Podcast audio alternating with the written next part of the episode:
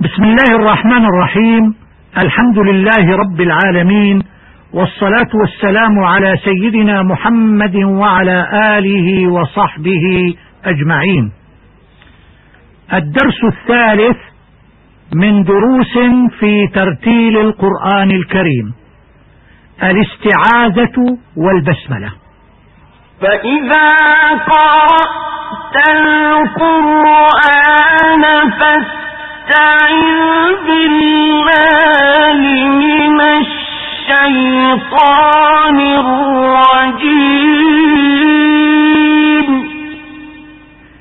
إنك حينما تقرأ القرآن تصبح في كنف الله ورعايته.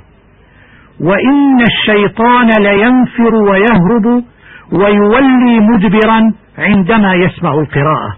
لذا أمرنا الله بالاستعاذة عند قراءة القرآن. طالبين اللجوء إلى الله والحفظ من الرياء ومن ضياع الأجر والثواب بسبب وساوس الشيطان وكيده. وصيغ الاستعاذة كثيرة. أشهرها أعوذ بالله من الشيطان الرجيم. وأعوذ بالله السميع العليم من الشيطان الرجيم. والمختار الصيغة الأولى. ويسر القارئ بالاستعاذة إذا قرأ سرا ويجهر بها إذا قرأ جهرا إلا إذا كانت القراءة بالدور فيسر لتبقى القراءة متصلة. وإذا قطع القراءة بأكل أو عمل خارج عن القراءة فإنه يعيد الاستعاذة. إنه من سليمان وإنه بسم الله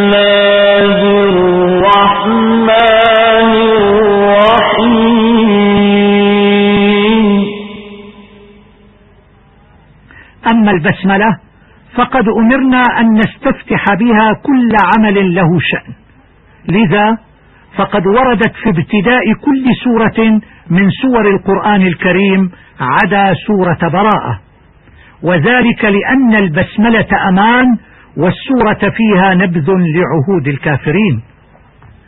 والبسملة آية أنزلت للفصل بين السور واتفق على أنها جزء من آية في سورة النمل.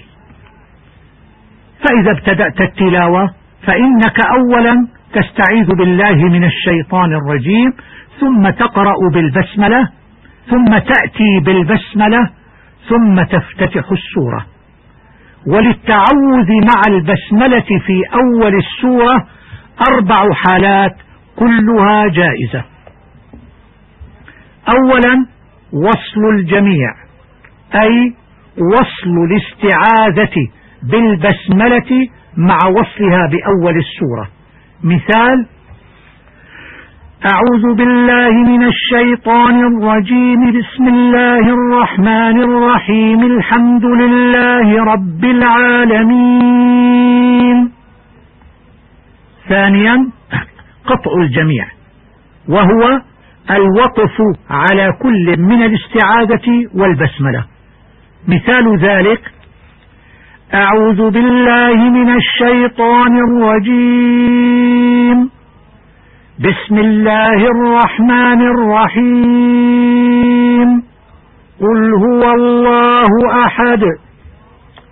ثالثا وصل الاستعاذة بالبسملة والوقف عليها ثم البدء بالسورة. مثال ذلك أعوذ بالله من الشيطان الرجيم بسم الله الرحمن الرحيم. قل أعوذ برب الفلق. رابعا الوقف على الاستعاذة ثم وصل البسملة بأول السورة. مثال ذلك أعوذ بالله من الشيطان الرجيم. بسم الله الرحمن الرحيم. قل أعوذ برب الناس. أما إذا كنا في تلاوة سورة وأنهيناها وأردنا البدء بسورة جديدة فلها نفس الحالات الأربع. ثلاث منها جائزة والرابعة ممنوعة. أما الحالات الجائزة فهي أولا وصل آخر السورة ببسملة السورة التالية وأولها. مثال فجعلهم كعصف مأكول بسم الله الرحمن الرحيم لإيلاف قريش. ثانيا قطع آخر السورة عن البسملة وقطع البسملة عن أول السورة. مثال وآمنهم من خوف. بسم الله الرحمن الرحيم. أرأيت الذي يكذب بالدين؟ ثالثا قطع آخر السورة ووصل البسملة بأول السورة التالية. مثال ويمنعون الماعون بسم الله الرحمن الرحيم إنا أعطيناك الكوثر أما الوجه الرابع وهو وصل آخر السورة بالبسملة والوقوف ثم البدء بالسورة الثانية فغير جائز حتى لا يتوهم السامع بأن البسملة آية من آخر السورة السابقة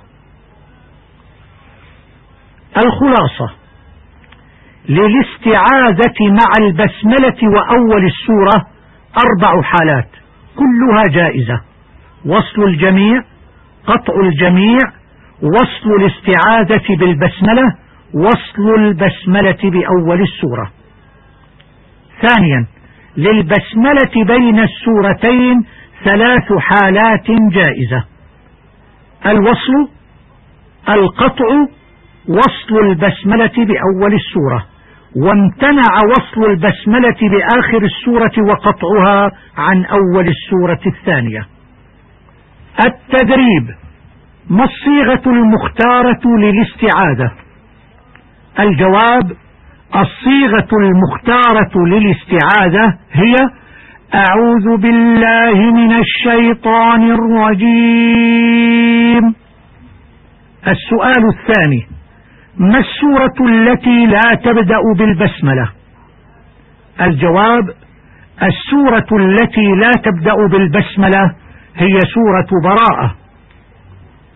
السؤال الثالث ما حالات التعوذ مع البسملة وأول السورة؟ الجواب حالات التعوذ مع البسملة وأول السورة هي وصل الجميع. أعوذ بالله من الشيطان الرجيم. بسم الله الرحمن الرحيم. الحمد لله رب العالمين. ثانيا قطع الجميع. أعوذ بالله من الشيطان الرجيم. بسم الله الرحمن الرحيم. الحمد لله رب العالمين. الثالث وصل البسملة بأول السورة. أعوذ بالله من الشيطان الرجيم. بسم الله الرحمن الرحيم. الحمد لله رب العالمين. رابعا وصل الاستعاذة بالبسملة. أعوذ بالله من الشيطان الرجيم. بسم الله الرحمن الرحيم. الحمد لله رب العالمين. السؤال الرابع. ما أوجه البسملة بين السورتين؟ الجواب. أوجه البسملة بين السورتين. أولا وصل الجميع. ولم يكن له كفوا أحد بسم الله الرحمن الرحيم قل أعوذ برب الفلق. ثانيا قطع الجميع. ولم يكن له كفوا أحد بسم الله الرحمن الرحيم قل أعوذ برب الفلق. ثالثا وصل البسملة بأول السورة. ولم يكن له كفوا أحد. بسم الله الرحمن الرحيم. قل أعوذ برب الفلق. أما الوجه الرابع وهو وصل البسملة بآخر السورة وقطعها عن أول السورة الثانية فيمتنع حتى لا يتوهم السامع أن البسملة من آخر السورة السابقة. السؤال الخامس. حاول تطبيق الحالات الجائزة من أوجه البسملة بين سورتي الفلق والناس. ومن شر غاسق إذا وقب بسم الله الرحمن الرحيم قل أعوذ برب الناس.